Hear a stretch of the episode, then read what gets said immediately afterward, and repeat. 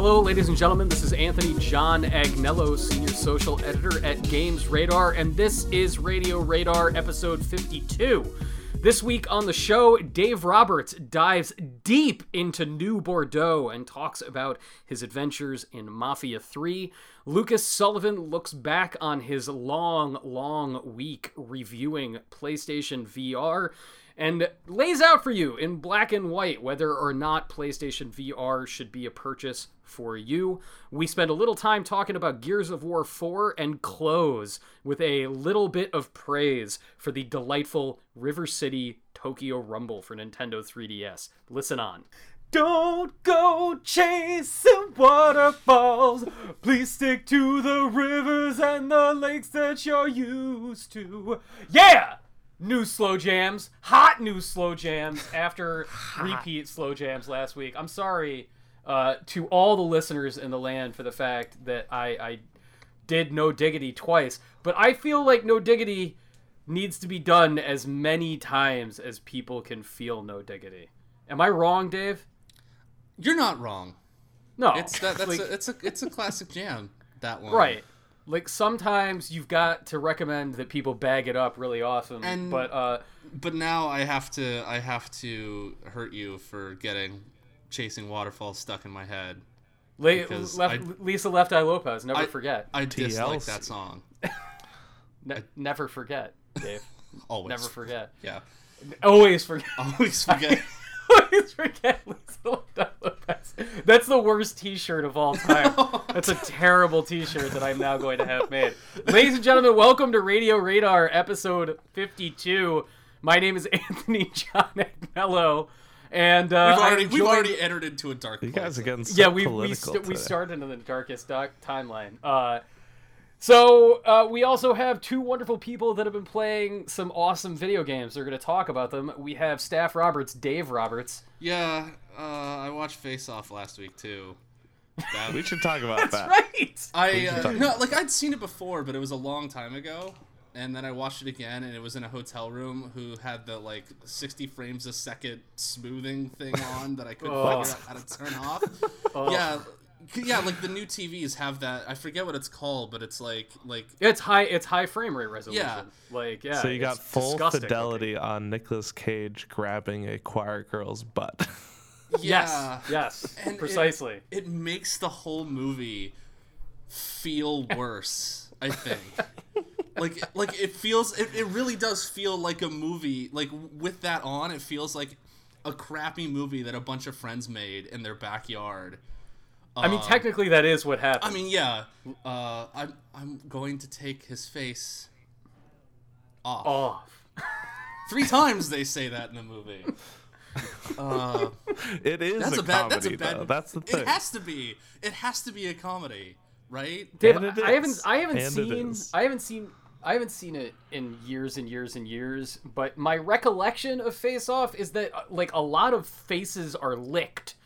Yes. Like there's a lot of face licking that takes place. Yes, there there is there there there are multiple instances where either faces are getting licked or like there there's that scene where. Uh, Nicolas Cage has that woman like suck on his tongue at the very beginning. Uh, there you go. Yeah, that happens. Last, that happens. Uh, uh, there's a part where like John Travolta as Nicolas Cage is, licks like, his daughter's face, right? Yeah, like really That's what creepy I remember about in, it. Yeah, yeah, in a church. Uh, in no. a church when doves are flying. No.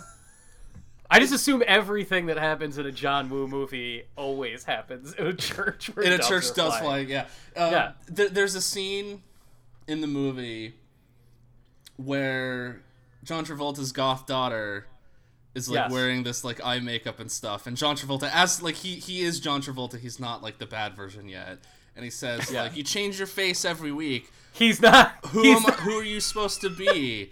And I'm like, wow, subtle John Woo, like real, just just fly those. It's called subtext, Dave. R- Get over yeah. it. They look at each other in a mirror, and s- but like they're like back to back, and they say, "Well, why don't we just kill each other?" And then they turn around, and then they stare at each other's reflections for several seconds. and the camera cuts back and forth, and then they finally start shooting each other. The symbolism in this movie is just chef kiss, just mwah. Oh, uh, that other it. person that you hear uh, on this podcast who has a keen appreciation of the John Wooian arts is none other than Lucas Sullivan. Hello. Uh, you'll have to excuse my, my somewhat croaky voice. I'm, I've been a little sick. This is my first time in the office in a week. It's, it's been a minute. Hot. You got are, you feeling, are you feeling? Are you feeling? The hot V R sickness. So yeah, yeah I did inform the rest of the staff. So uh, we don't have to share the V R unit because it's in San Francisco. So there'll be no shipping of that to and fro. But when I was wearing the V R P S V R while sick, those lenses were fogging up real fast. Oh, no. That was gross. Lucas, this has been my big P S V R fear, is I am, like, the sweatiest person in the world. Really? Like, you I, got I am, a friend in me, Anthony, because my uh, hands, uh, when I'm when Oh, I'm yeah, gaming, they get bad? It's only if it's in a setting where I have to pass the controller, only then do my hands go like, yeah, well, it's no, time to profusely clam up the controller now. Lucas, what is what is your maximum sweats controller? Like, what uh, controller gives you the worst hand sweats? Let's see. So, do you know the P S two game Cookie and Cream? Oh, of course. Yes. Yeah. There was the dual once analog. a live stream yeah. where, so if you don't know, it's a game where you can two players can share one controller and they each get yes. an analog stick um, and then jump with the shoulder buttons. Lorenzo and I played that on a live stream way back in the day, and we were holding up our hands to uh, show the camera that we were sharing the controller, and he he was in hell. Because he is already afeared of my sweatiness in terms of controllers. Oh, no. He needs to wi- he needs wet wipes essentially. Uh, to I wipe I my, like I don't know what kind of plastic it is that they started using ten years ago, but basically from the Wii on, all Nintendo controllers, it literally looks like I'd just been running my hands down a slip and slide. Like, if I hand somebody a Wii U gamepad, a Wii controller, and a nunchuck, and it doesn't matter. Like, if you have the filthy Wii controller condom on, which, like, honestly, like, I know that they're like, this'll keep it from sliding out, but I just think it feels, like, unsavory.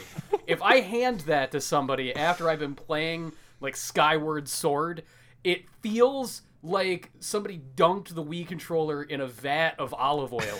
Like, it is it is disgusting. One but day, I, Anthony will have yeah. to test each other's metal in terms yes. of uh, yes. sweaty controllers. We'll have we'll have a a, a GamesRadar Plus uh, live streaming exhibition of sweat controller action.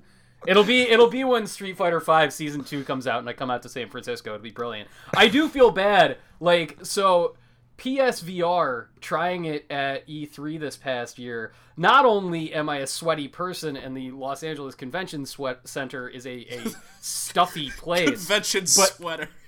Yeah, the convention sweater. That is that is just an accurate Freudian slip. That's like that's just an accurate that's description. Apt. So, not only is that a sweaty place, but, like, I was getting motion sick from Resident Evil seven, and when I took off the headset and handed it back to the Sony attendant, it literally looked like a water balloon came out of my eyes. It was just like... That's, that's unfortunate. That's yeah, so he had to go... They they had, they like, had little wipes. They burn the headset after that. We're gonna need we're gonna need a new demo unit back here. They sprinted Somebody to get Sony's us a new and demo. Jacked another headset so they could uh, continue the day.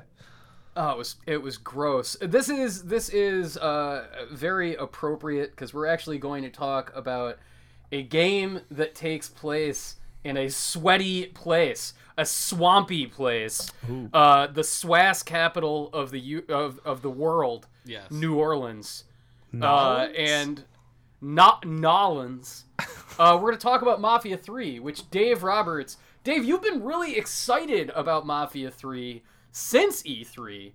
Uh, when you got to check it out, you got to learn a little bit about what the they were doing with the writing and the soundtrack production, and now you've spent a weekend playing it. Yes. Uh, tell me about Mafia three, dude. Oh, man. I... That uh, that game. Is that is it, that a sigh of love, or... That's the it, same thing you said about Metal Gear Solid five, so... Okay, yeah. so... But, okay, so... But Metal Gear Solid five was, like... Technolo- from a technological standpoint, Metal Gear Solid five is basically perfect. Uh, Mafia three is the exact opposite of that. Um, it is a game. It is a it is a story and setting that deserves a better game. And I that, that that's kind of been the standard from the beginning. Like like uh, I remember playing Mafia one on the P S two, and then Mafia two later on the Xbox three sixty, and both of those games have really well-crafted settings and really well-crafted stories, but the gameplay surrounding all of that is just kind of, like, not bad, but just, like, it it is very, it is basically, like, boilerplate open-world design. Mm-hmm. And Mafia three kind of, I, I feel like they took the criticisms from two, whereas, like, a lot of people were saying the Mafia two's open world is empty, that you're just going from mission to mission and driving around this big empty city with nothing to do in it. And they took that and then went the other way with it. So you have, now you have a city where what you're trying to do... Okay, so let's start at the beginning. Uh, you're Dave, plan- take us just, back. Just really quickly, back. before you before you go right to the beginning, can okay. you explain to me who made this game? Because my understanding is that two K Czech, which is wasn't originally called two K Czech, they're the guys that made Mafia. Yes, but they're not the game. They're not the guys that made this. Is uh, that right? It looks like uh, two K Czech. Um, I'm looking on the Wikipedia now. Uh, two K Czech had a supporting role in the game's development, but okay. uh, it was developed by a studio uh, called Hangar thirteen. Okay. Which is based out of California, and it's it seems like uh, Hangar thirteen is like th- there are some people who worked on the other Mafia games that that okay. currently work at Hangar thirteen, but it, it's like it was sort of a, a joint effort between the two studios. It yeah, looks like. So because uh, I know that the Mafia series has always like had this sort of cult following, but yeah. that the games have notoriously been pretty janky. Yes, and and that and is accurate, weird. And that yeah. doesn't change. That hasn't changed, even, even though it's a new developer. Right, that's still the case. So, so, so yeah, so yeah, so the basically the Ma- uh, Mafia, the first game, takes place in the nineteen forties, and it's about you know the the Italian. It's a very very Godfather kind of story. Um, Mafia two is set in the nineteen fifties, and then Mafia three, this one, is set in the nineteen sixties, and you actually play as a new character, uh, Lincoln Clay.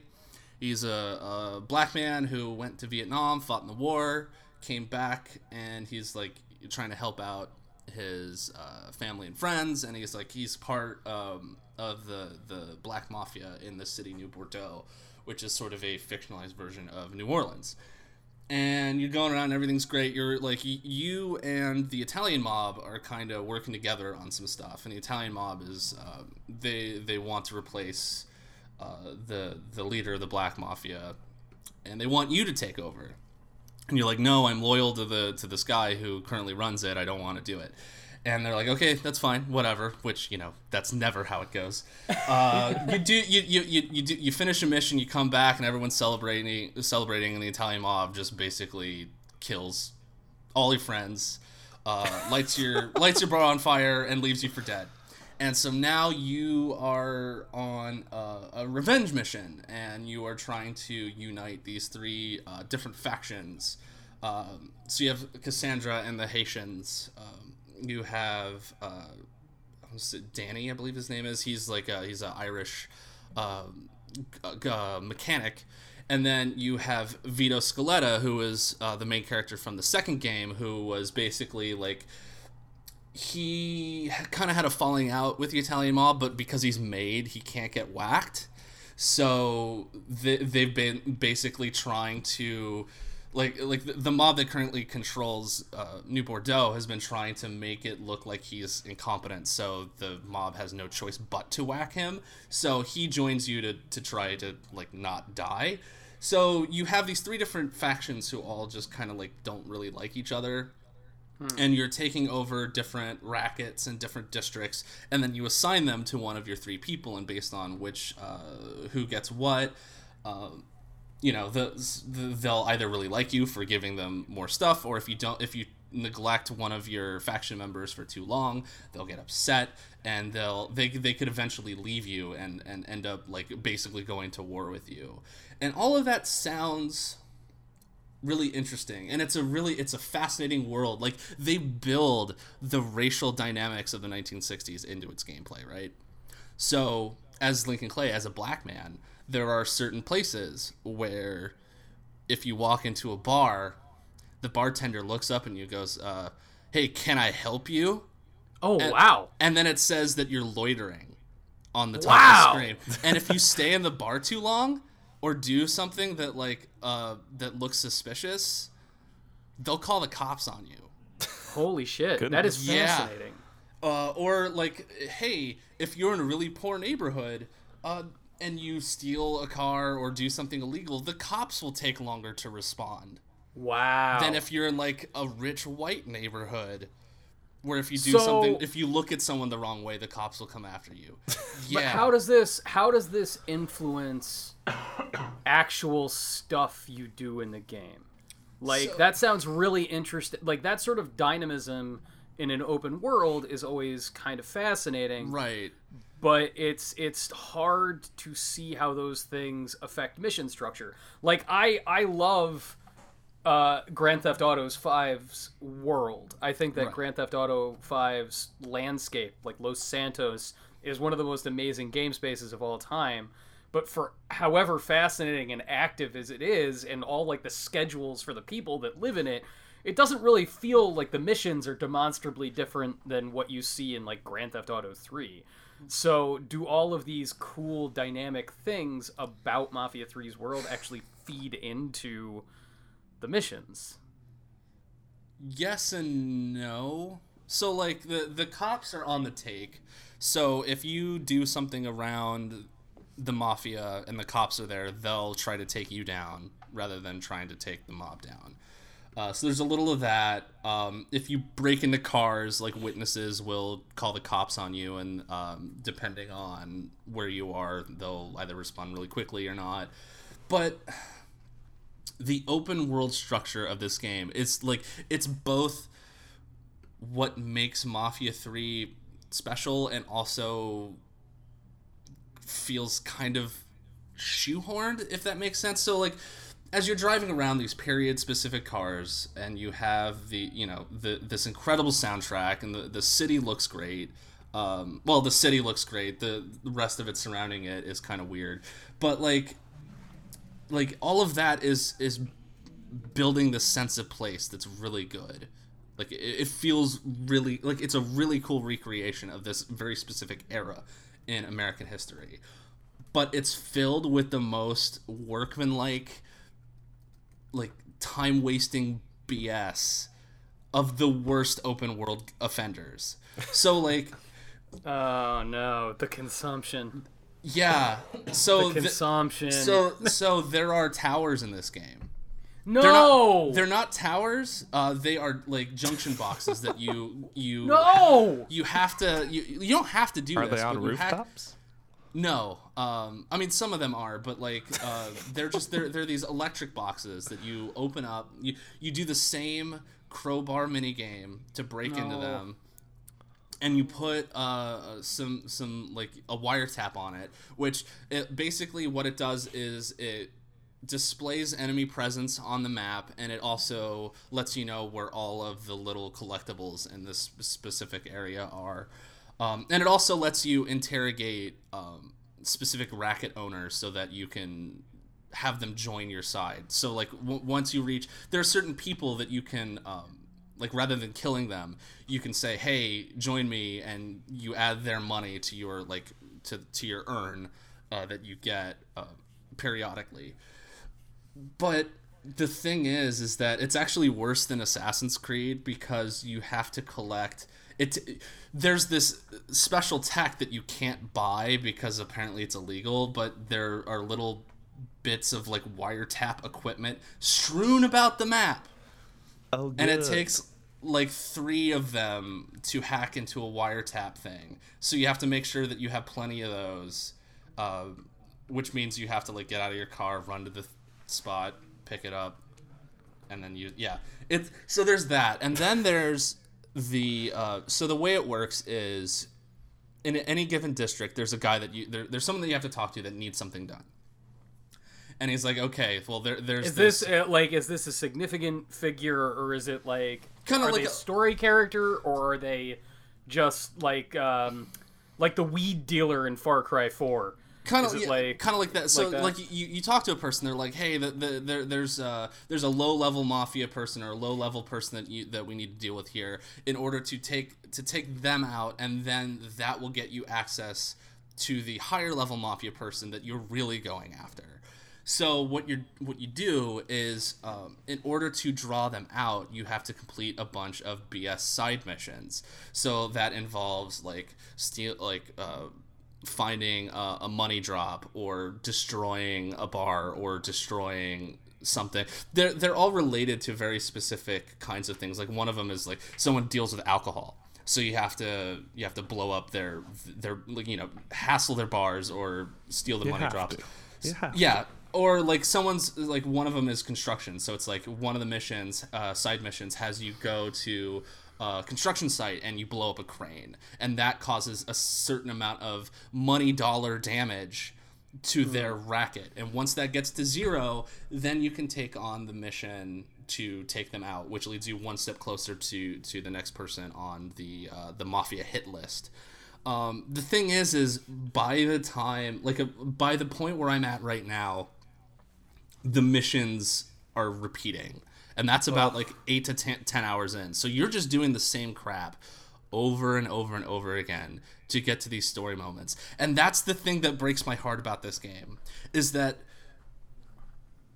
there is a really cool story here, yeah, and a really cool world, and like just like like it is it is boldly going like telling this story about race, like in a way that like Deus Ex did not. Um, right. It is it, it is confronting this subject, um, and and loudly with doing bravery. So. It, it, yeah, it's, it's doing so with bravery too. Yes, like it sounds it sounds like the game is making some very very brave choices. You and I you and I were talking last night, and you know uh, you you're sort of mulling over a feature for GamesRadar when you were talk you were thinking about how your own racial identity and your own racial experience gave you a moment playing this game where you're like, maybe I'm not the person to write about this game. Right. Because But that's that's incredible. Yeah. It's incredible that a triple A release from two K Games is making you feel that way. That's right. That's very unusual. Right. Yeah. It, and exciting. It, yeah, it's but like um It it really is, in a lot of ways, the, the exact polar opposite of Deus Ex: Mankind Divided, where Deus Ex: Mankind Divided is this um, uniquely designed, very contained, very uh, authored experience where it's like, like look at all these things that you can do, and a lot of them are interesting, and you can build your character how you want, and there's all like like the game part of Deus Ex is really fun, but its story and its politics are so milquetoast that it, it, they're not even milk. That's an insult to milquetoast. Like, it's, like, like they're nothing. Like, um, they, like you, the, you want to say that it doesn't have the courage of its convictions, but Deus Ex: Mankind Divided has no convictions. Right, it has no convictions. Whereas Mafia three is the exact opposite. It is, it is a game that is specifically setting out to tell a specific story and have a specific message. I mean, like a lot of that message is racism is bad, but that's still more of well, a message fine. than yeah, like. literally any game that I've any mainstream game that I've played. Sure. Um, but its game design is so bog sta- like it is a bog standard cover shooter, bog standard stealth game, bog standard open world. Um, and like and, and like the, the the the thing that really like sealed it for me that is like sort of emblematic of this game is that there are these side missions that you can do to like help increase your earn. And what they do, it, it, it, it's basically, the, the missions are as simple as drive down to this point in the bayou, get to a car or a boat that may or may not be there if the mission hasn't bugged out, um, steal the thing, and then take it back to your base. Um, and your reward for doing so is uh, you get a little bit more money each uh, each time uh, for your earn, but you also get to talk to the person who's running these uh, rackets again. And you get these really cool, just very interesting little moments of discussion where you're talking about their history or the the the culture of the era or the, you know, the struggles that they have to go through. And there there are these really great small moments. And like they're an incredible reward for such a like such a boring mission. Yeah. And like that's yeah. that's kind of Mafia three in a nutshell. It's also buggy as hell. Like the lighting is really weird. Um It's really See, I, weird. Like, I know you've told me a lot about the bugs that you've experienced. Dave Houghton, who is writing uh, our review of it and is writing a review diary of Mafia three that is being updated throughout the week, uh, has mentioned the glitches a lot. But I gotta tell you, man, like, I if a game is fascinating, if a game is doing something interesting, if a game has something to say, I could give a shit how glitchy it is. Like... You know, uh, oh, for the sure. Classic exa- the classic example is Deadly Premonition. Like, Deadly Premonition on Xbox three sixty, it's a it's a freaking miracle if you can play that game for longer than, you know, an hour with it, like, running properly.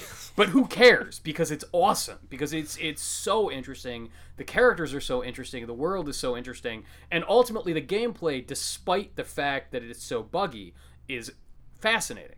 Like, right. It's giving you interesting things to do, and it's killing me listening to you talk about Mafia three, because this game sounds like I want to have that moment where I meet these characters and it informs Lincoln's experience at the end of these stages, but the roteness of the open world, go do this mission, shoot this thing, yeah. I, I will never play it.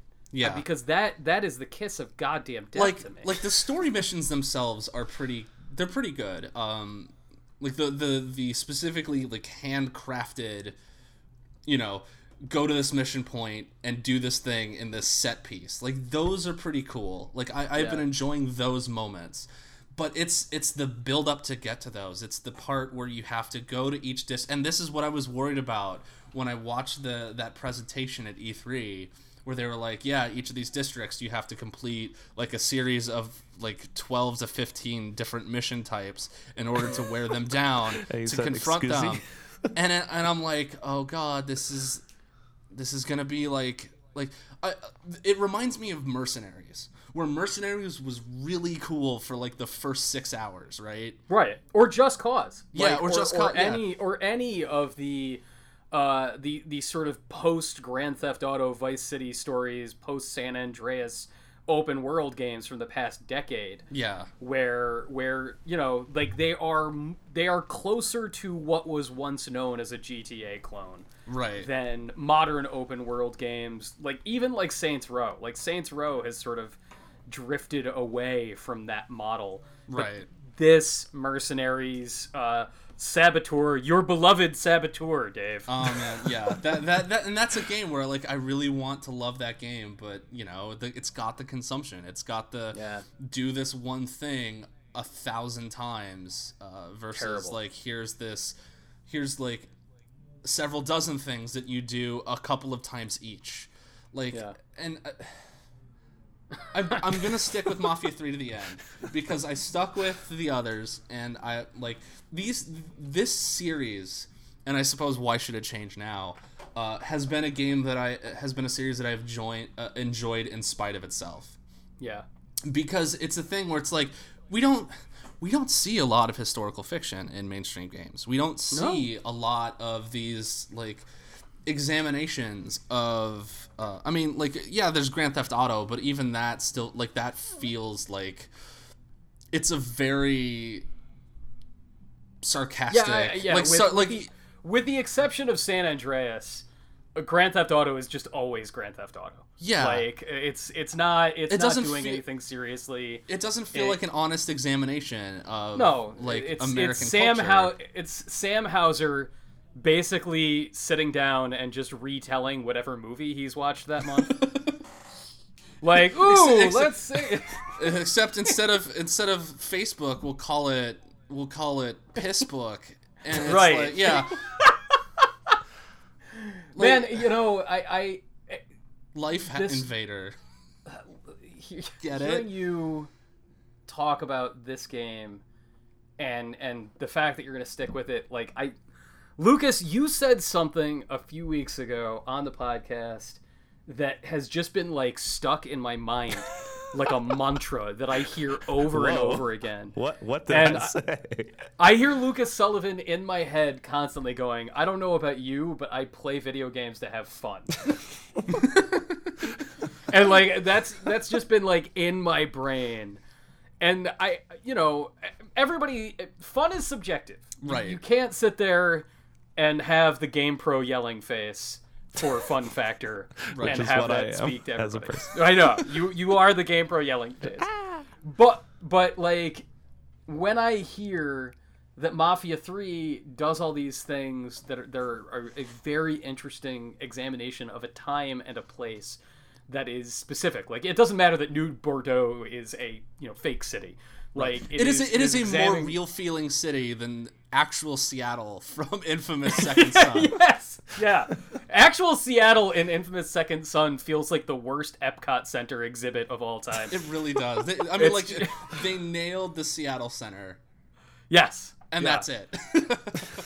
And they nailed, like, I'm sorry, there just aren't that many Sub Pop stickers. There really in the, aren't in the, in the universe. Infamous, I wish but yeah, there were. like like. Playing this game doesn't sound fun. Playing playing this game sounds it sounds old-fashioned in a bad way. Yes. Whereas and, and, you know, and that's the yeah. funny thing, right? Like it, it is it is simultaneously a game that is like examining our past, but also like the game design is just like it's ancient. Yeah. Yeah. Here's yeah. what this sounds like to me. In the year of our Lord twenty sixteen, this is just screaming for a YouTube Mafia three the movie. You watch yep. the parts that are interesting yes. and yep. you skip yes. all the B S. Yeah. Yes. And like the thing is though is that like like like a, like I said before, if you take that open world out though, if it's just a series of missions, then you don't have those moments where you can just kind of soak up the world. Where you can't you can't just like drive along and listen to some some Louisiana restaurant owner talking about really? four o'clock happy hour, and then segueing into a Rolling Stones track while you're driving down the freeway. Like, do you need all the missions and collectibles though? Because no. like I feel I feel like we've gotten to a place where people can have an open world that isn't cluttered with bullshit. Like, Metal Gear Solid five's world is, you know, in a lot of ways so empty. Yeah. And you're just left out there, and it takes you a billion years to hoof it from one end to the other. And, you know, the At least only... you can run infinitely, though. You can run infinitely, and, like, there... I... How many times can you hear Rebel Yell by Billy Idol? I don't know about before you, but going it's, a lot, it's a lot for me.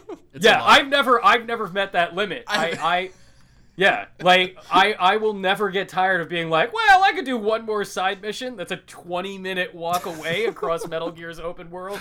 He wants more, more, more. It's a very sexual. Rebel, yeah, like this is awesome. This is, I love this. But like, like I, I think about how that experience makes that world feel so real to me.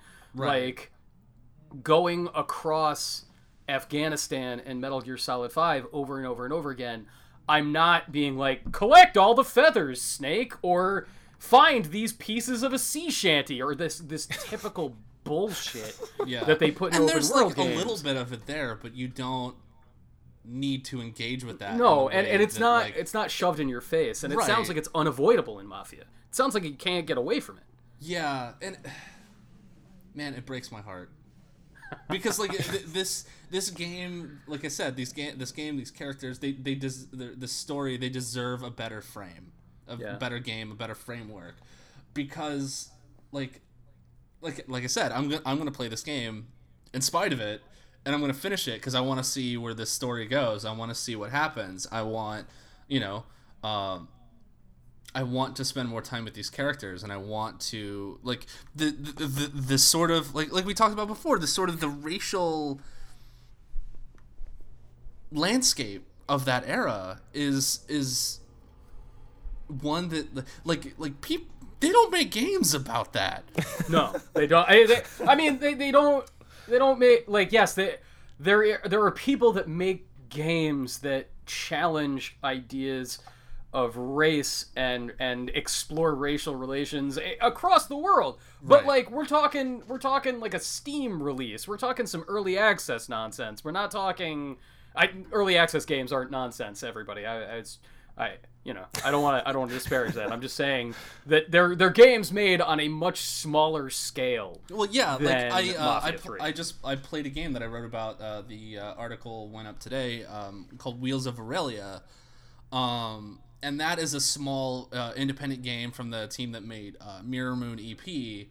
Where it's mm. like fifteen minute bite-sized chunks where you're driving along um, the Via Aurelia, this uh, this road in Italy, and you just have conversations with people, and you're just talking about the political landscape of nineteen seventies Italy, which is just rife with political turmoil and uh, terrorism, and but on both sides, on the, like the the left and uh, the fascists, like are are just. having having it out. So many people died, and you're just having these like little conversations with people, but that's an experience that is created by a very small team that right. you know wants to tell this story, and like that is not a game that is going to be a million seller like yeah. like two K wants Mafia three to be. And for two K to say like and, and for this team to say, yes, this is the story that we want to tell, this is the we we want to confront these issues, and we want to show them and and a light that, you know, like is going to be uncomfortable for a lot of people, you know? Mm-hmm.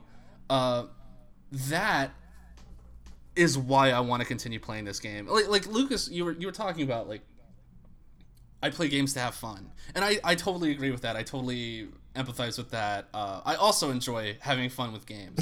But for me, fun like like fun is is a word that I don't just apply to game mechanics. Like yeah. I will play a game like like I watch movies that, you know, don't go anywhere for two hours because I want to, you know, have like have my my preconceived notions challenge, or I want to have a story that challenges me or gets me to think about something in a different way, and that right, and that's fun and that's, that's fun. fun yeah that's fun for me too. So it's like mm-hmm. I'll put up with the game like the the boring open world bullshit because the fun for me isn't the gameplay, it's getting to spend time and and and deal with these issues in a way that I haven't seen before. Like that's yeah. that's fun. And that's like, like, like, and, and it's, and it, it's, and again, it's another thing. It's like, it's weird to talk about fun in a, in a manner that like, you know, like, oh, racism. Like, I, I no, and again, I it, it's, it.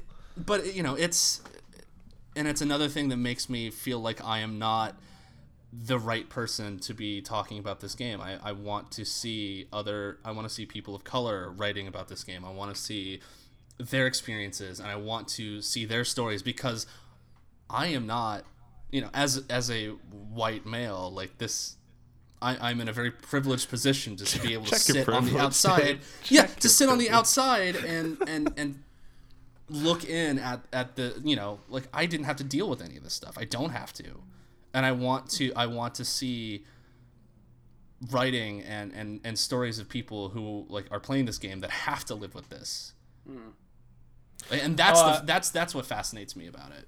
I, I'm curious, have either of you guys ever taken a recent game and done the YouTube watch where it's just a threaded together version of like cutscenes and relevant stages rather than play through? Have you ever just watched a game at this point? I can't think of any I've done recently, but I've recommended that to other people. Like uh, yeah. Lorenzo hadn't played through Injustice or Mortal Kombat X, and I was like, seriously, just watch the cutscenes. They are they are worth the time, and I think he enjoyed that. That's that fully. Seems a little different though, whereas like the story is just is, is the framework around a handful of fights, whereas like something like like Mafia three I, or like even Metal Gear Solid, if you're just yeah. watching a bunch of cutscenes, it, it it misses. You lose the story. Yeah, the because story. because the game is part of that. I will yeah. say, like, uh, there were some... So for Dark Souls three, Dark Souls three side quests, I mm. missed a bunch because that's just the nature of playing that game without a guide.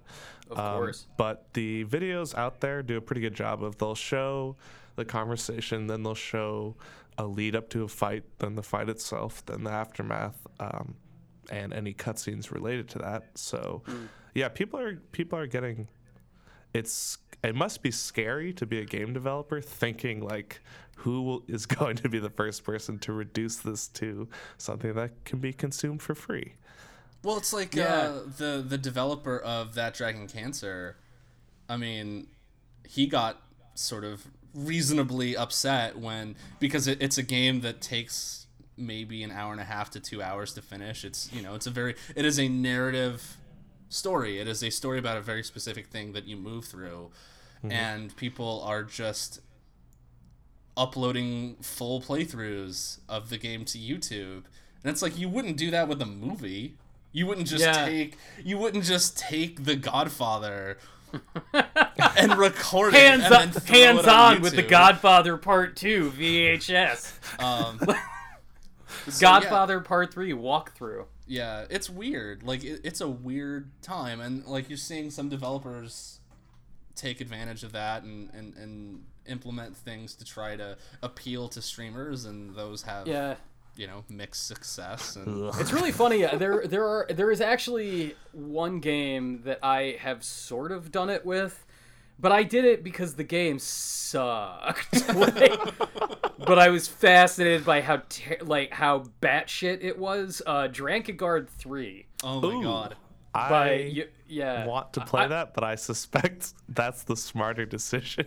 So I, I would I would recommend doing it the way I did it, Lucas, which is I played the first. I, I played the the story start to finish uh, on easy. And that doesn't, like, change endings or anything. But like all Yoko Taro games, you have to play it twice to get the complete story.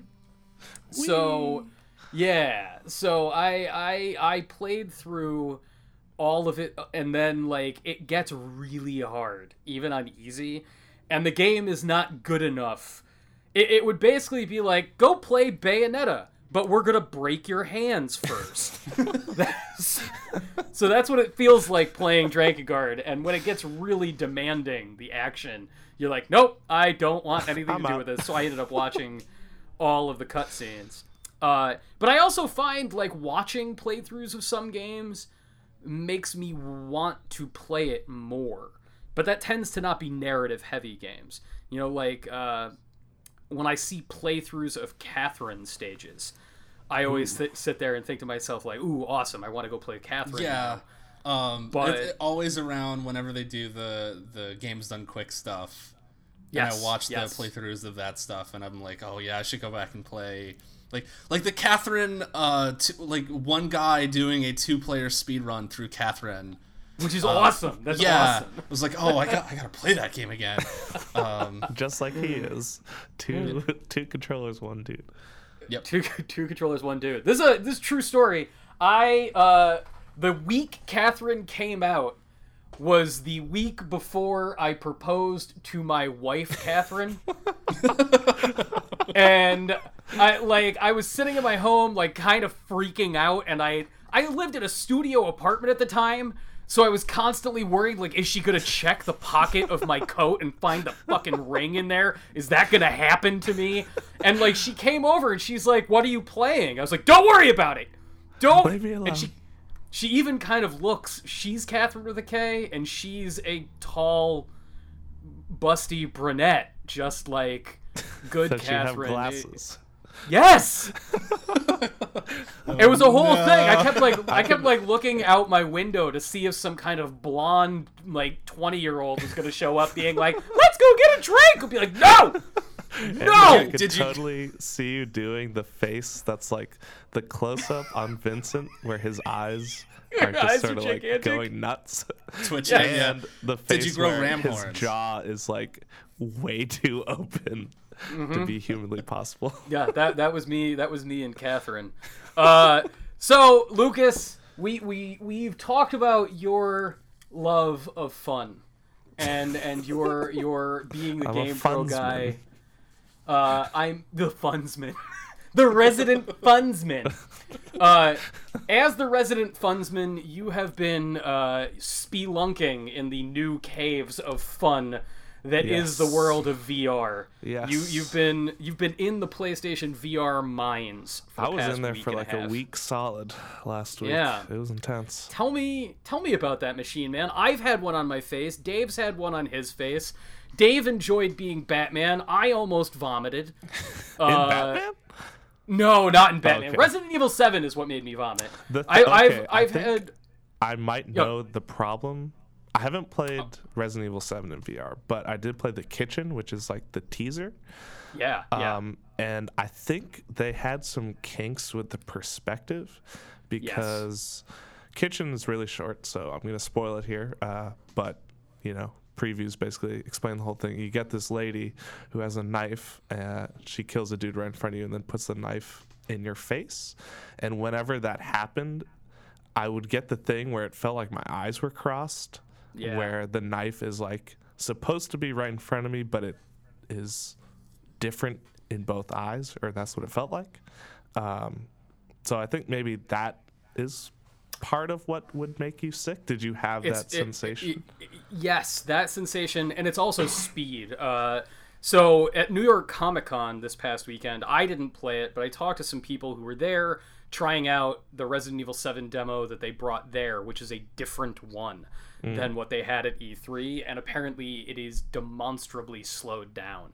Like, character movement is much slower than it was mm. in the E three build, and it was just, it, it was a combination of things. I, I tend to, uh, I get pretty bad, you know, frame rate motion sickness anyway, uh, and my PlayStation V R experience were actually very good. I did Farpoint and had no problems whatsoever, and I enjoyed Farpoint quite a bit. Hmm. Um, I'm did you curious use the gun what's it... peripheral? Yeah, I, I had the gun. I had the I had the blaster. What is the actual name for it? It's probably not that, right? I, I, I think the official name of it is In Creative Things to Do with P V C Piping Bought at Home Depot.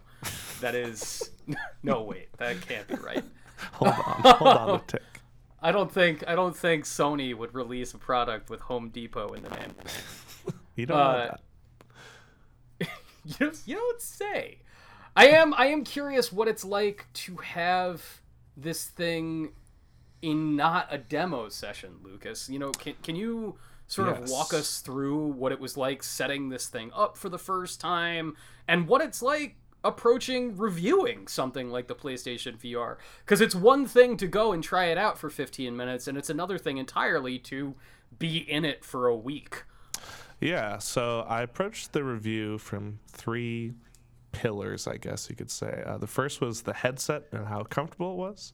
The second, which was um, more minor, was the setup process and like w- the kind of space you need to use it.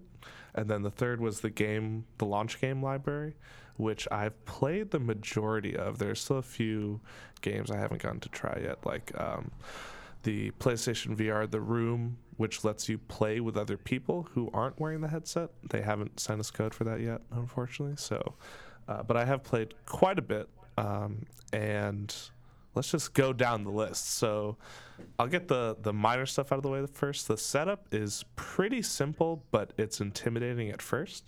It's basically, if you have like a home theater setup, it, it, this is going to be a pain because there are a butt ton of wires, uh, and they, they all need to be plugged into the processor unit, which is, it basically works where the P S four and the T V connect to the processor unit, and that is what handles whatever is on the T V screen. Uh, but apparently not, that doesn't support H D R. Like, if you oh, have the P S four really? Pro, yeah, the process unit like you have to connect the P S four Pro directly to your T V to handle H D R. That's wait, a wait, wait, ridiculous. Wait. Uh, this is actually something I've been very curious about. Do you still need the processor unit with a PlayStation four Pro? Yes. Ooh, that I yeah. I think I I, I'm, I believe so. Yes. You because do. what what what the uh, the uh, what I was reading in that um, F A Q, the the P S V R F A Q that uh, got posted, which is quite was that, that, helpful. Yeah, the the the processor unit is basically it is handling the video feed um, that goes to your T V. Like it, it's not processing graphics for your V R unit. It's basically right. like it's like an Elgato capture. Okay. All it right. is a, it is an that H D M I splitter that is sending video feed to the T V, and it is uh, so like because there are some games that you can play, like someone can play something on the T V while you're doing something in V R, or it'll sure. display a screen um, of like, like just the title screen while you're playing in V R or whatever, or it'll display. Uh, rather than the, the two split images, I think it just displays like a single image on right. the T V screen. Uh, this thing sounds like the goddamn thirty-two X of twenty sixteen. That's what this thing sounds yeah. like. So here's the thing. Here's my question to that, Dave. Is like, uh, if it was like an Elgato, why do you think it needs a power source and to be plugged in via U S B to the P S four? Good question. Yeah, um, I, which I don't, I don't know the answer to. Well, it, it seemed maybe because it's doing a little bit more video processing than like something like an Elgato requires. I don't know, mm-hmm. um, but yeah, or or maybe you know what? Maybe it was cheaper.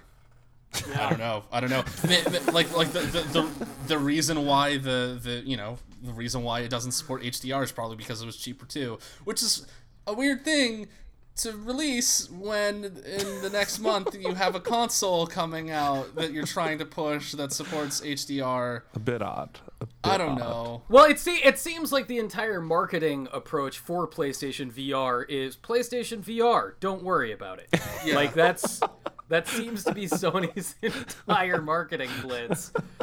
Uh, so yeah, Lucas, walk walk us through the rest of uh, uh, the, the rest of your your pillars. Yeah, yeah. So. Once it's all set up, which doesn't take long, um, the headset itself is by far my favorite. So I, like you guys, have done a ton of demos in P S V R, the Oculus Rift, and the H T C Vive. And then we've had all three of those in our office for a long time, which I've used uh, pretty frequently. Not like every day or anything, uh, but enough to have a f- good feel for all three. And the PlayStation V R headset by far is the most comfortable and my favorite uh, to actually take on and off because it's really simple. Um, mm. The main components uh, that make it so comfortable is that it's on your head like a hat rather than something that's strapped to your face, which feels quite awful after thirty minutes, at least for me. Um, and I have it doesn't get sweaty or anything in my experience. Like every time I go to a demo station, they'll always wipe it down between uses, but I've never had to do that. Um, and the longest I've been in there was four hours.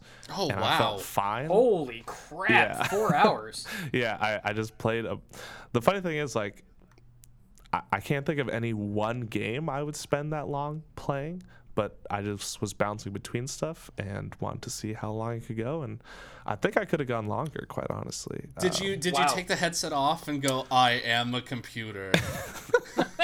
There was no body to take it off. I was just in virtual reality at that point. You woke up like Keanu Reeves in The Matrix in his little pod, taking the hose out of his mouth in, and breathing. Covered in lubricant, no eyebrows. No just eyebrows, but then you woke am. up.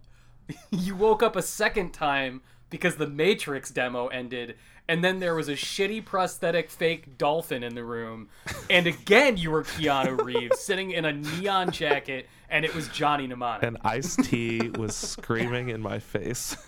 This is, PlayStation V R is a perilous Keanu Reeves experience. And I said, "I want room service." Great movie. Um, so did you did you notice any jittering at all while you were playing? Like, I was reading some of the reviews, and um, like some seem to have problems with um, the camera ha- have or the, the V R. Something ha- w- was going wrong where, like, you would hold a notepad in Batman, but the notepad would just move back and forth uh, because of the tracking or whatever was was basically causing these minor jitters. Uh, did you yeah. have any issues with that? Or so what's interesting is I played the Batman Arkham V R uh, full version, uh, and I was getting these really disorienting jitters where the entire world was seeming to shift, oh, which geez. was just awful. But that then sounds awful. They had an update go out uh, during the review session, essentially. Um, so it's an update for the entire P S four, and then after that, I play the entirety of Arkham V R, no problem, and didn't have any of those jitters. So I'm wondering if they actually addressed that, or maybe it was just a weird.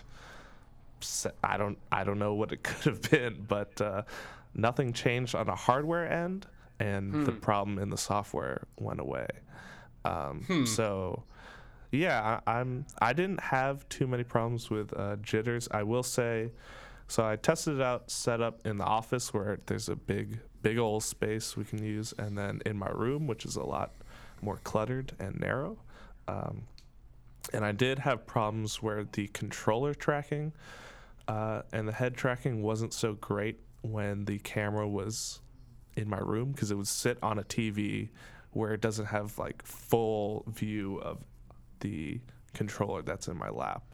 Um, and I would say the head tracking just in general is not great, because uh, having used the Vive, that's like the gold standard of feeling like your whole body is being sensed. Uh, right, but like that that's also, that's an eight hundred dollars device that has yeah, two cameras and requires like a ten-foot room.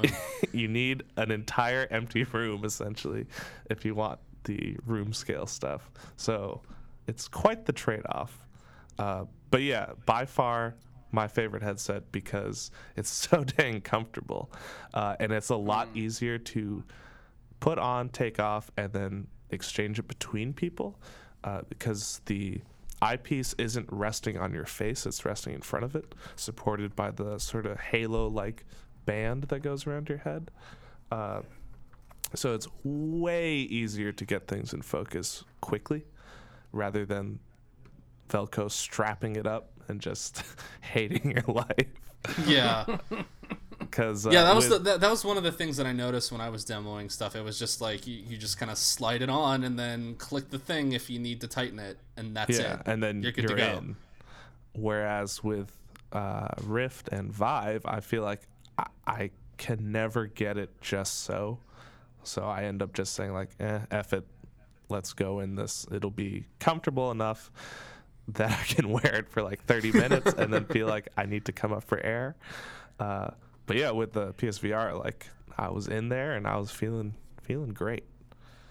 Uh, and then the games themselves. So this is where I feel like to be an early adopter of any new tech, you kind of have to have a willingness to overpay for experiences that are not like the dollar to entertainment ratio you're going to get from them is just yeah not it's called the N A C principle the N A C Cerny's the Gambit N A C principle. Cerny's Gambit is even better. Holy shit, Cerny's Gambit, oh my god. But uh, yes. yeah I can't yeah there's no better There's no better w- way to put it. Um, a lot of the games are really good, but they're also very short or very limited. So when I say limited, I mean like they're arcade experiences based on short gameplay loops that you're doing for high scores. So yeah. The games I really love right now are uh, Super Hypercube and Thumper. Uh, and then I'm really excited to play Res Infinite. But all three of those games, you know, you're not going to play for hours on end. You're going to play them a couple times, right. Really enjoy that experience. And then if you feel compelled to get high scores, then you'll go back and try to try to rack up the points. But there's not much. I I, I don't think depth is the right word, because like I think Meat. Super Hypercube is it's the like, game that like, would sell me like, on PlayStation V R if I couldn't already play it. I always think about this, Lucas. It's like it's like a like I, meat is the only word that I can think of that's appropriate. It's games without a lot of meat on the bone. You know what I mean?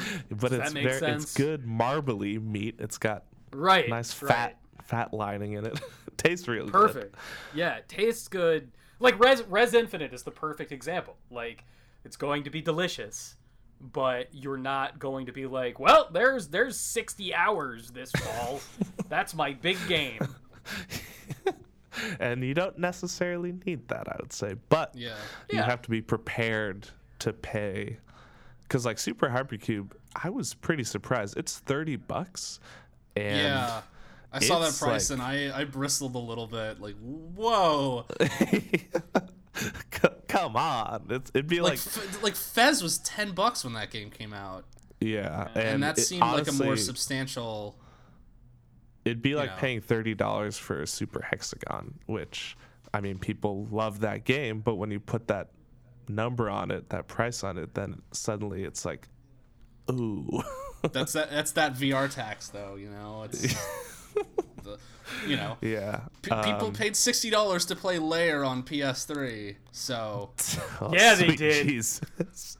Yeah, on their on their six hundred dollar P S three. Yeah, some uh, people paid for that copy of Lair, and some people never regretted it. I'm not naming names. Some people didn't have a chance to play the, play it though. What with the two jobs that they had to pick up to pay for their P S three. Two, um. the two jobs. I I beat Lair, and uh, I I in fairness, and you're I a better played, man for it. I played Lair start to finish after the patch came out that allowed you to just like play it like a play normal the game person, like a human, like a human being instead of the six axis. And I got to the end, and I, I this is this was like a late Friday night, and my roommate walks in. It's like late. And he's like, well, how did that go? And I just go, well, I've done worse things with my time. And I took a shot of whiskey. And then I go, but I've done a lot better things with my time. Which so, I think well put, that that, well that story encapsulates the entire Factor five experience. But top to bottom. Even, Lucas, uh, would you... Even Rogue, Rogue Leader? Even, even Rogue Leader... We'll say we'll say Rogue Squadron and Rogue Squadron three, but not Rogue Leader because Rogue Leader is the best. Rogue uh, Squadron three was uh, one of my worst worst purchases. Rogue Squadron three, you run around on the ground as Luke Skywalker, and it looks like Luke Skywalker just took a dump in his pants the entire time. I don't to me, know. I remember him looking like a puppet, just like yes, being strung along through the yeah, yeah. They're not not the best, not the best. Uh, if anybody like Lucas, would you have purchased a PlayStation V R? Like, if based on your experience, do you yeah, think so that this is a thing you're like, I'll I'll go out and get? I that was actually the exact way I, I wanted to wrap up the review, which um, it seems kind of divisive right now. So I know a bunch of people.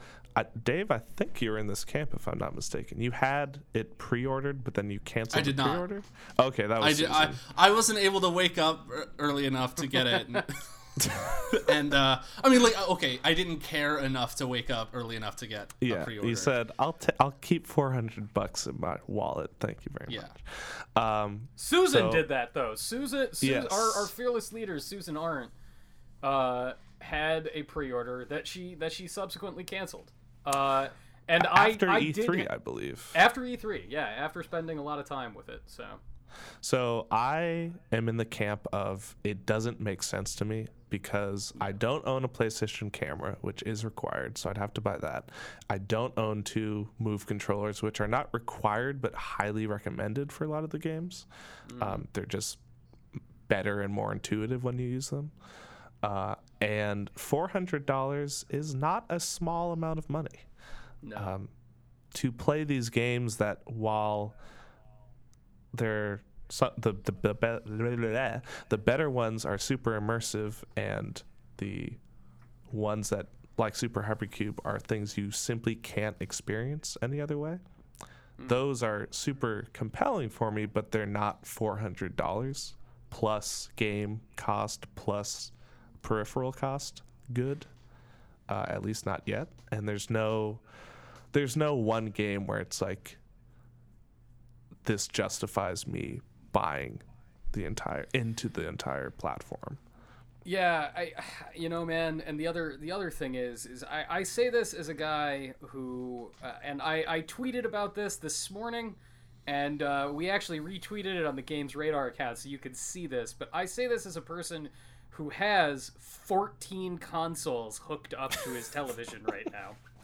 I saw uh, that picture. I was like, "Sweet baby Jesus, there's a there's a dead yeah. cat in there for sure." Yeah, there's yeah, there's some kind of there's some. It is like Dagobah back there. Uh, I I'm not afraid of cables, uh, but at the same time, like I feel like the juice needs to be worth the squeeze. And every single time I hear about, like, you need the PlayStation camera hooked up, you need the processor unit hooked up with a power source into the T V. And, like, call me back, guys, when your V R helmet has progressed to a technological point that it works like the PlayStation Gold headset, where it's a little U S B dongle and it goes in the console. Ooh, that'll that'll be the day, and that'll be sweet. That's it. Uh, like, this this sounds like a lot of money for something that is nonetheless very interesting, but that is that is that juice. Uh, I love the phrase, is the juice worth the squeeze? That's a good phrase. And I've not heard that before. Yeah, is the juice worth the squeeze? And this sounds like the juice is delicious, but it's it's like prune juice with moonshine in it. I don't know who has that specific flavor, but they're passionate about it. They're into me, it. It'll be like, worth it to them. It's like if you are paying someone else to squeeze the fruit for you to get the juice, because you're paying a premium.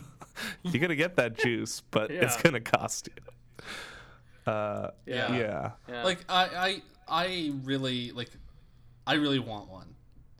Uh, you get, I think you it's got a that really FOMO. Good... You got that. Yeah. Missing and, out. Uh, But, but you're not missing out, Dave. It's fine. Yeah, well, not just that, but like, like I, I, I played Thumper at P S uh, or at PAX East in V R, in P S V R, and I was like, holy shit!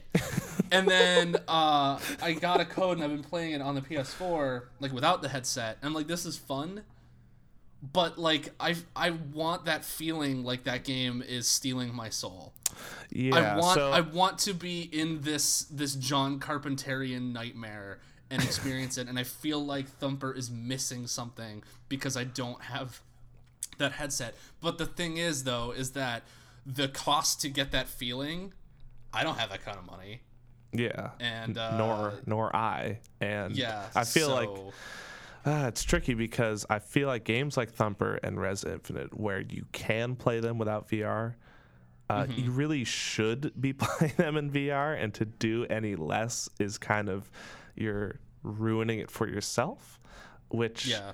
is such a tricky, tricky thing to figure out because you don't want to exclude people wholesale. But like now that I've played uh, Thumper in V R, there's no way I'm gonna play it without it.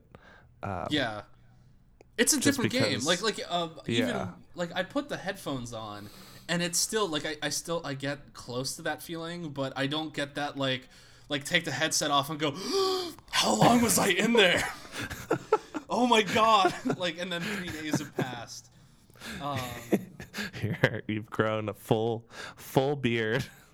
Full beard. Like I, I feel like a part of me is just gone. And I'll never get it back, but I can't. Your shirt's all, in. your shirt's all frayed. You have really long hair.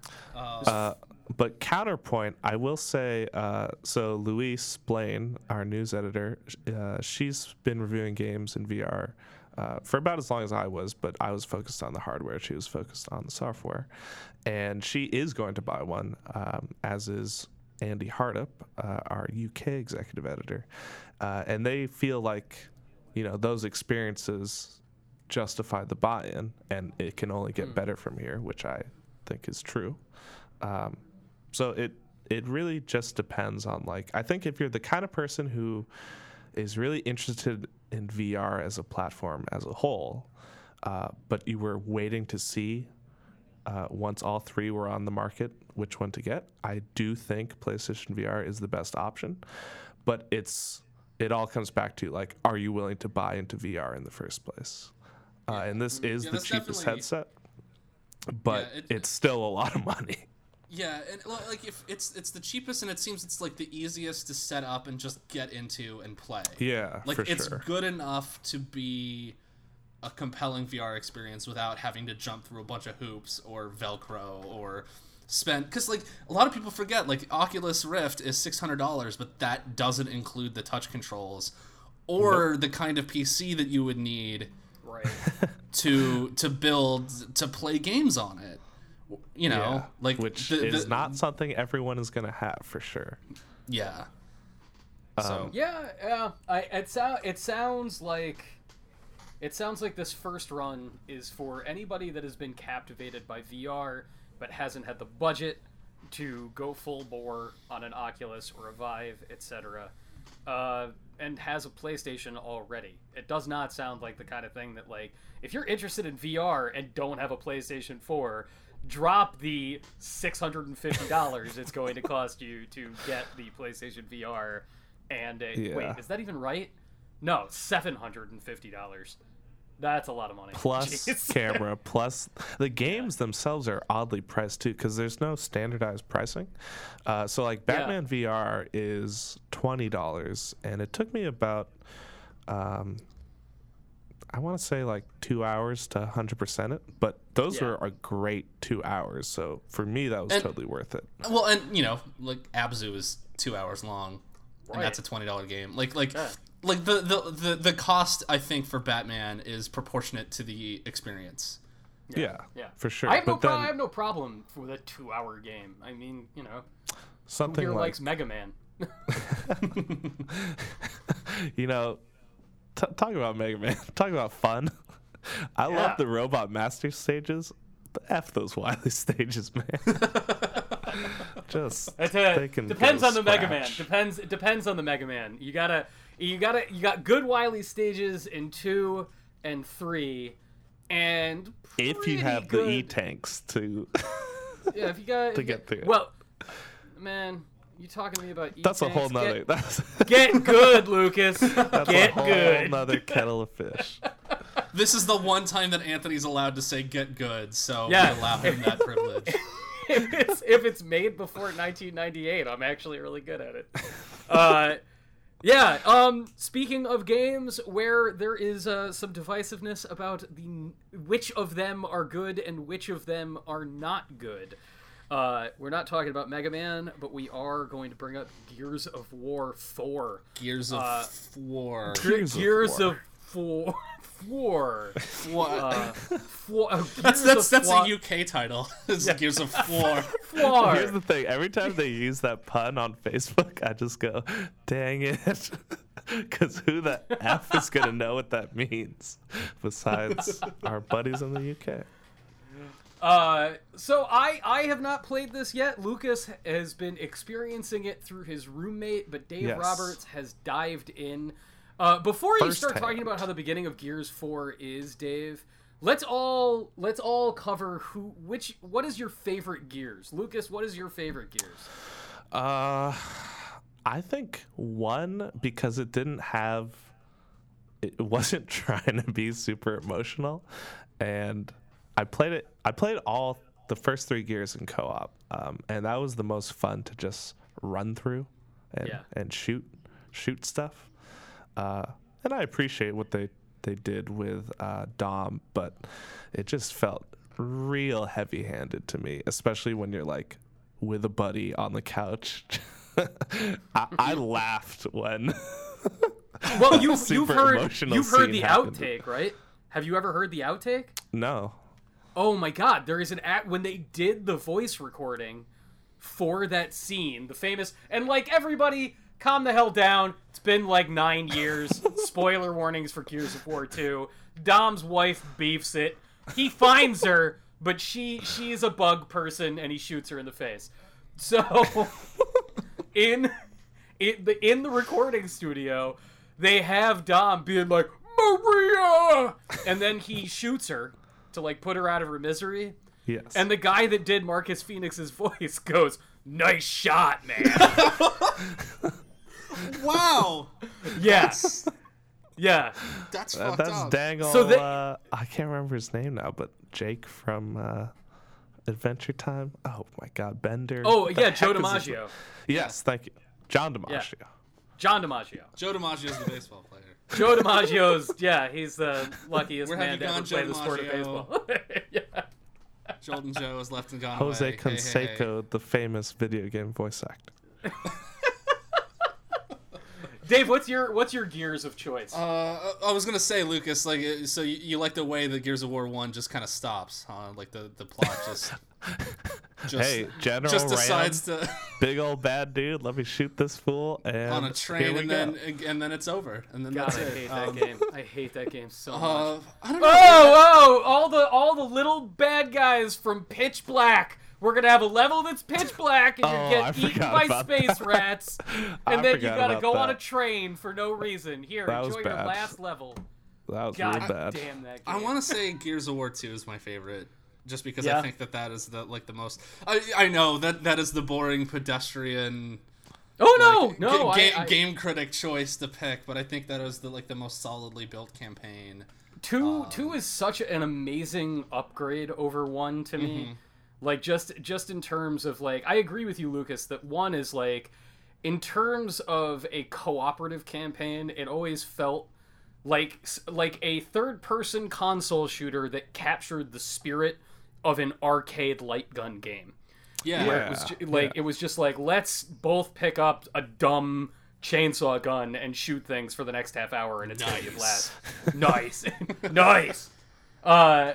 Yeah, it was really good at that, but two two feels like a very good game, you yeah. know? Like, there there's a nice arc to it, and, and going through a giant worm?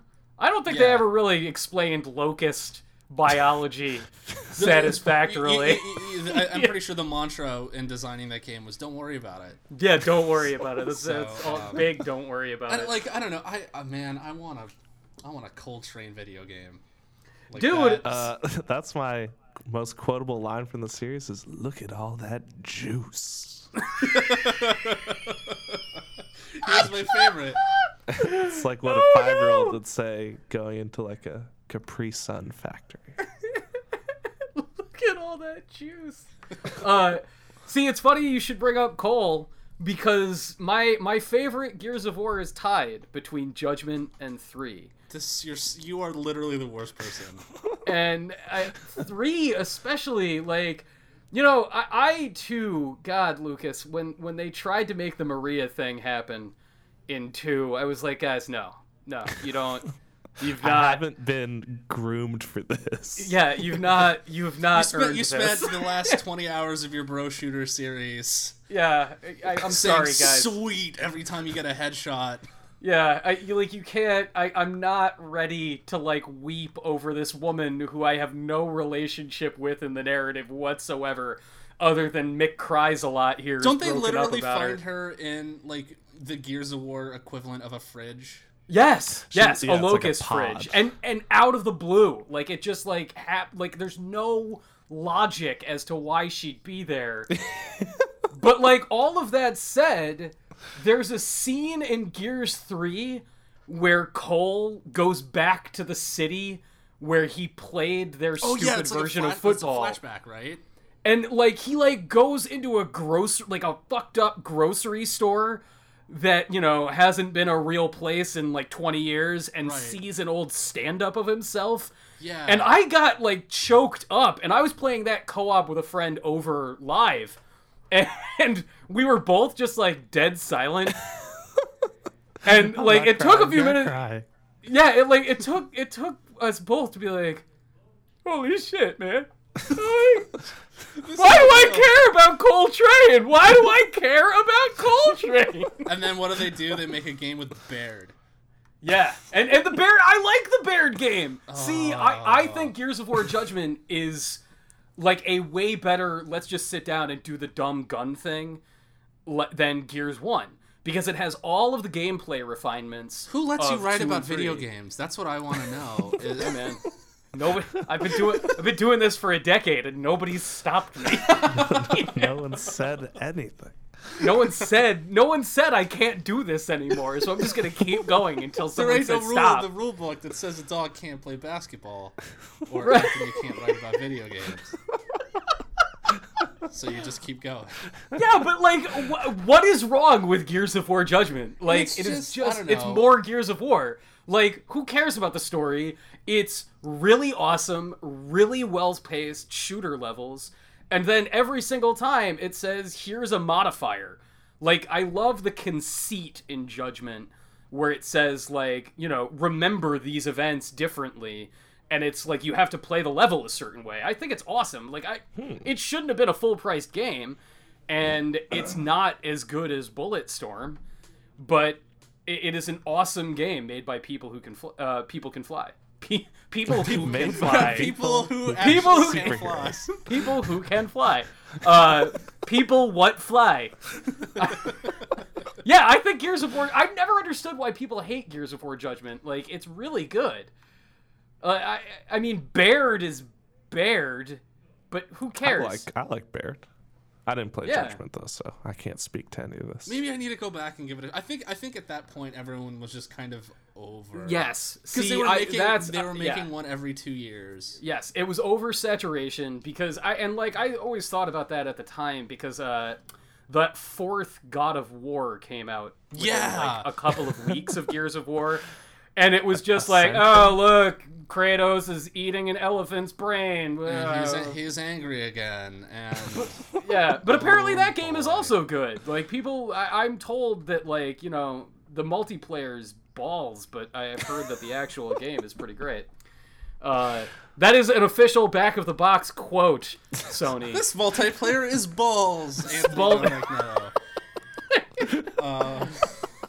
So Gears of War four. How is Gears of War four? I'm assuming not balls. It's fine. Um, so I, I'm...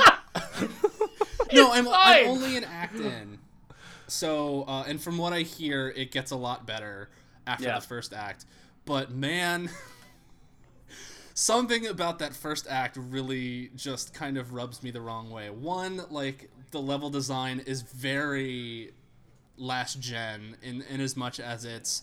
Hey, look at all these convenient chest-high walls around here. Probably gonna be a combat encounter.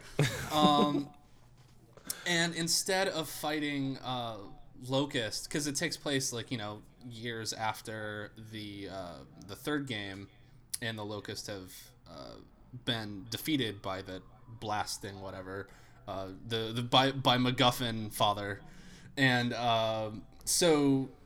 Instead, you play as J D, who is um, Marcus Phoenix's son, and then a woman whose name I forget because it's been a while since I played it. Um, but she's like the co-op companion, uh, and basically, like, J D used to be a cog, but he left, and now he's an outsider. And so the cogs have been replaced by these robots. So you're now fighting robots, and it feels, it doesn't feel as satisfying. Like, wait, you're not you're not fighting Locust? Uh, no, because like they the, uh, like again, I'm this is only in the first um, act of the game, so I haven't like I don't know if like there's a turn where like like I've seen stuff where like monsters are starting to show up, but oh, okay. like for the first act of the game, you're fighting robots and they're just kind of boring. Because they don't like explode and gut. Yeah, you know, like, I, like, if I'm playing Gears of War, goddammit, I better see like talk about look at all that juice. Yeah, things better be popping like angry water balloons so, the entire time. Like, does and from oil what I spew out of them? Yeah, and like from what from what I hear, um, like no, they, like kind of I don't know. It's just it, they, they feel really unsatisfying to, to to take out. But like from what I hear. Once you start like the second chapter and it starts like picking up its stride, it's supposed to get like a lot better. So I'm gonna keep uh, going with it. Um, but the other thing that that kind of bugs me is that the writing seems really just just really hacky. Like it Ooh. is like it it's super quippy. Everyone's got this witty retort. Like J D is just this like, hey, we're good. Uh, time to chill out, and like, you know, shoots a guy. um, like and like every but everyone is like that, and it's yeah. it it. I hate it. I hated it in the Avengers. I hated it in the Marvel movies, and I hate it here. Like, just nobody talks like that. Just talk yeah. like people, and like it just feels like like like a like a cartoon, like a bad cartoon.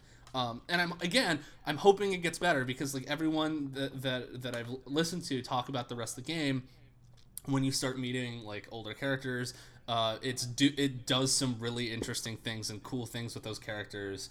Um, and like. Like it makes the setup worth it.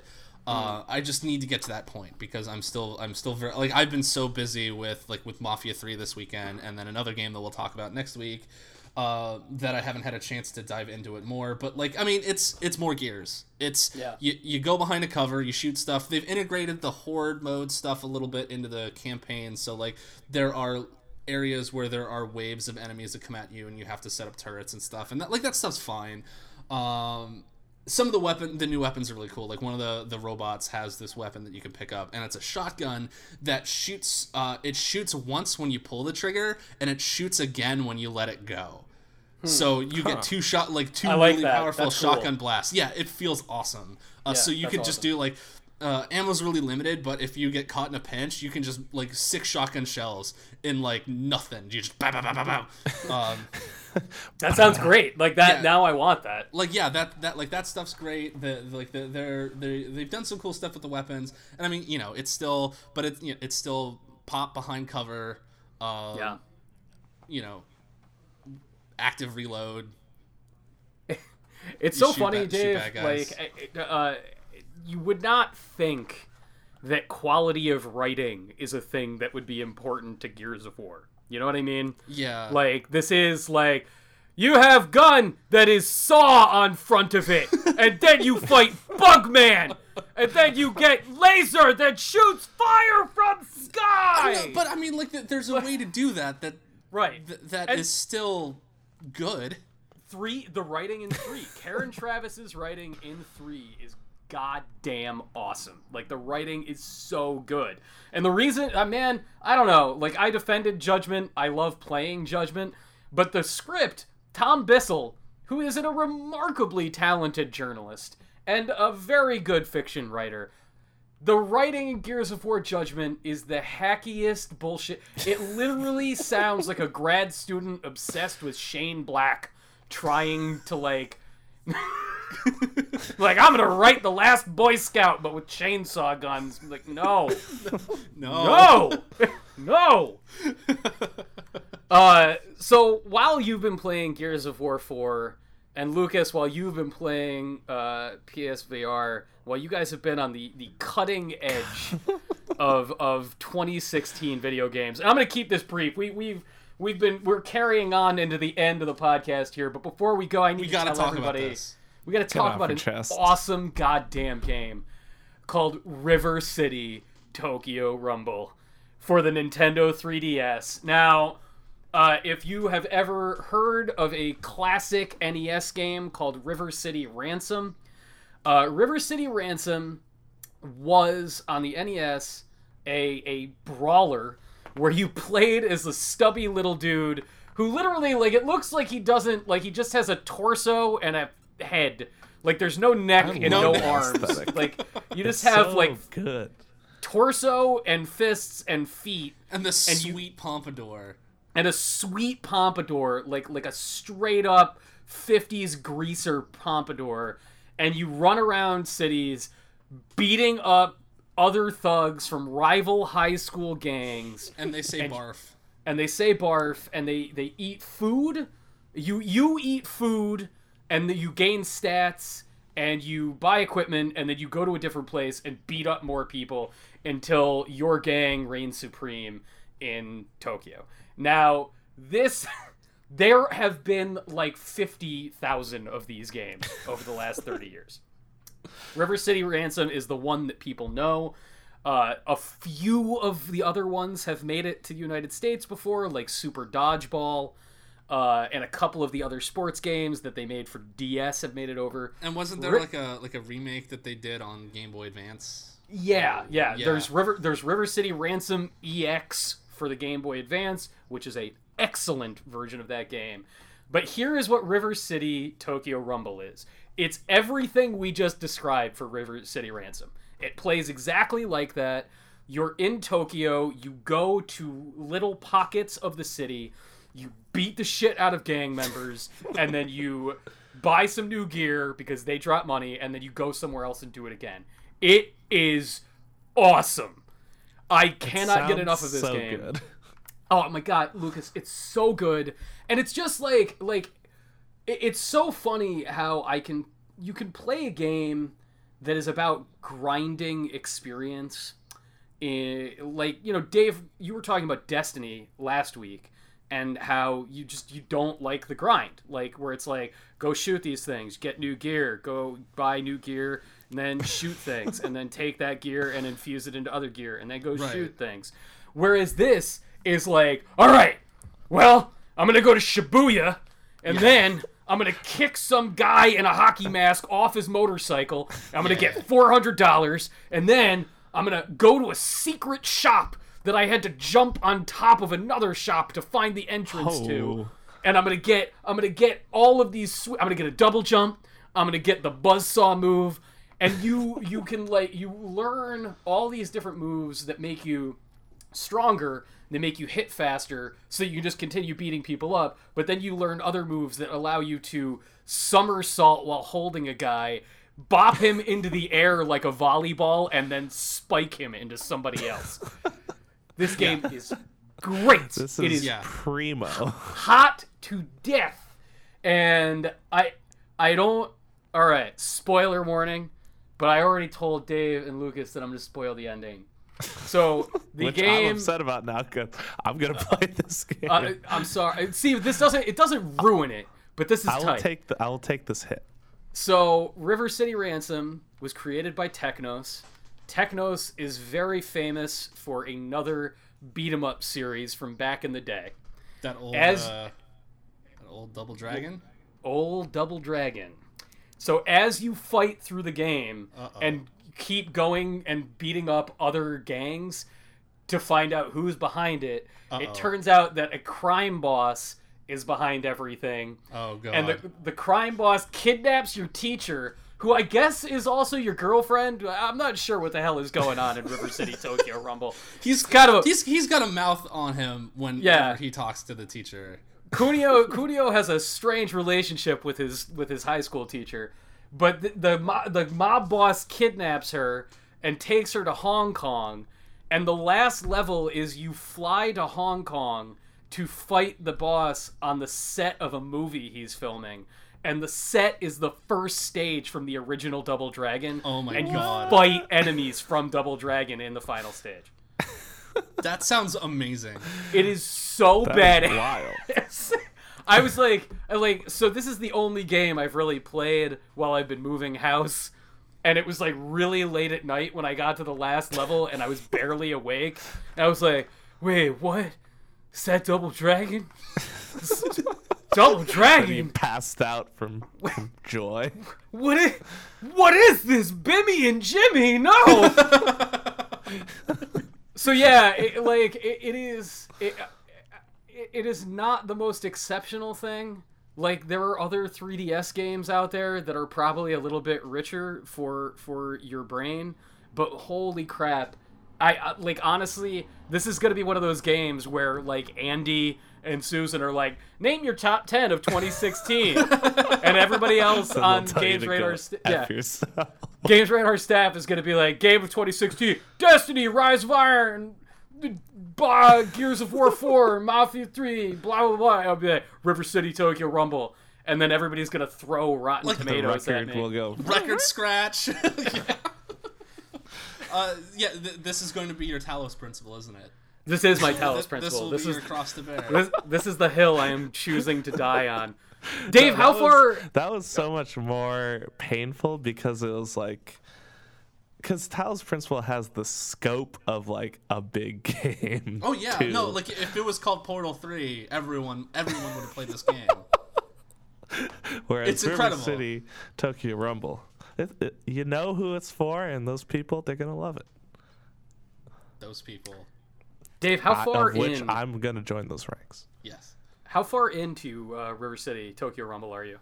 Uh, I want to say I'm like I'm really early in. Um, I think I got to like the second little city where you have to go and um, take out some dudes. Uh, so it's yeah, pretty, like, it's like, pretty like, meaty. It took me like yeah. five and a half, six hours to finish. I think. Oh yeah. Yeah, and okay. like that's with a, like a lot of grinding, mm-hmm. and there are side missions that you can pick up. Like you'll get. Lucas, you can find a place where you can take jobs, and the jobs, like sometimes the jobs are like are like go, you know, perform like fifty body slams. Like you have to pick up a guy over your head okay. and throw them okay. fifty times. But then other ones are like find a lost dog. So you'll just wander around until you find a dog in the background, and then you yell at it and tell it to go home. And then the dog will get lost again, and you have to go find the dog again. And then this game's amazing. Game, tell me more. It's so good. It's so just delicious in every single way. Uh, yeah, everybody, you you can read about uh, Lucas's review and overview of PlayStation V R on I Games think, Radar. I right think it's now. The longest thing I've ever written for the site. Really? Yes, but I, what? so okay, it's three K words.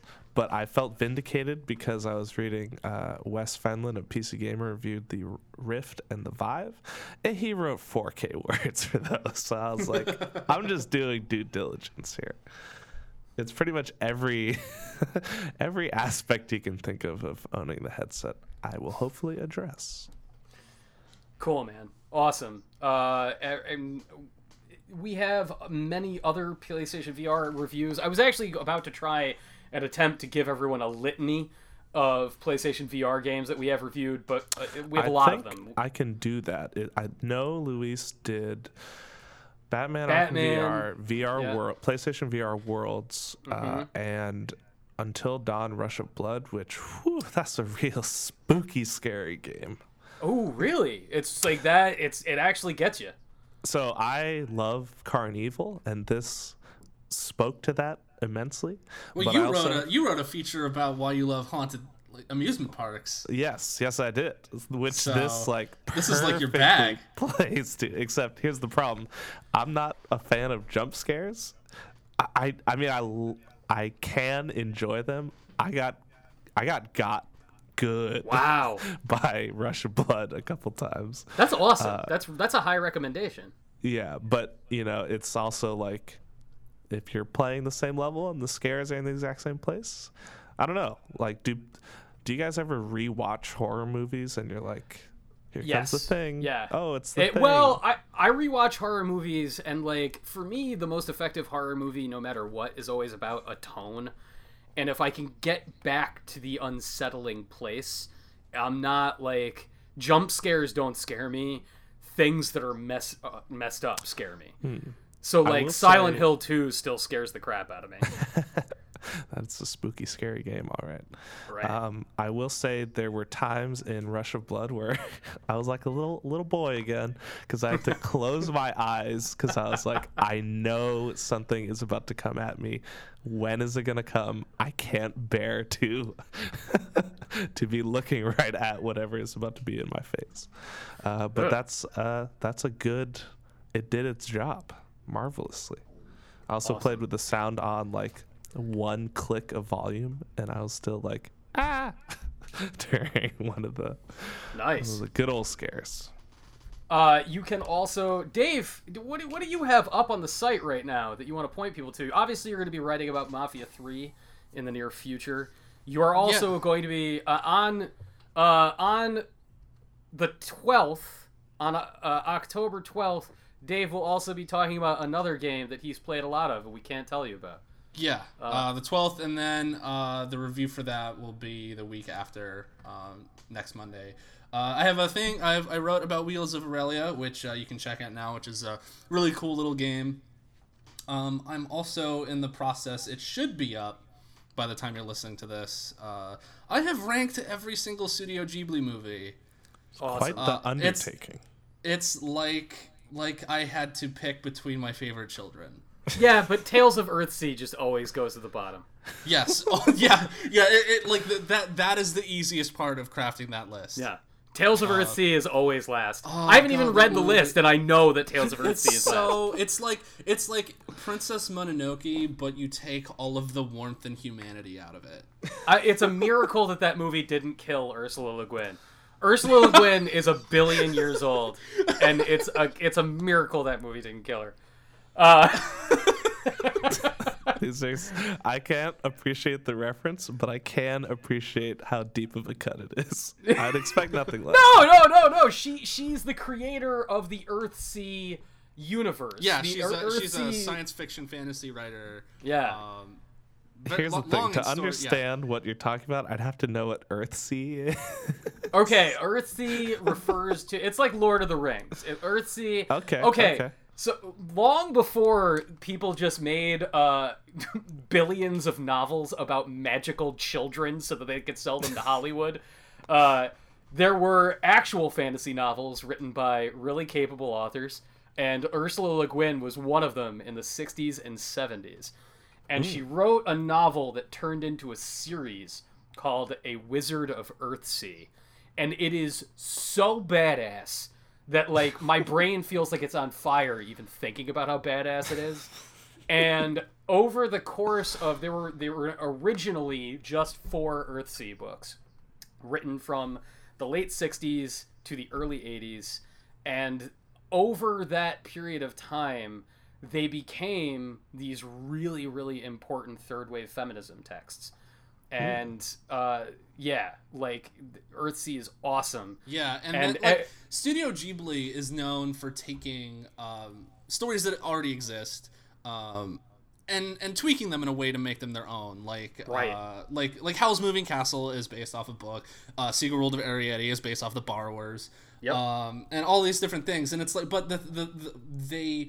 Even with the changes that, that that they make, whether it's to make it more Japanese or just to to, to make the story their own and flow better within the context of a movie, um, that essence is still there.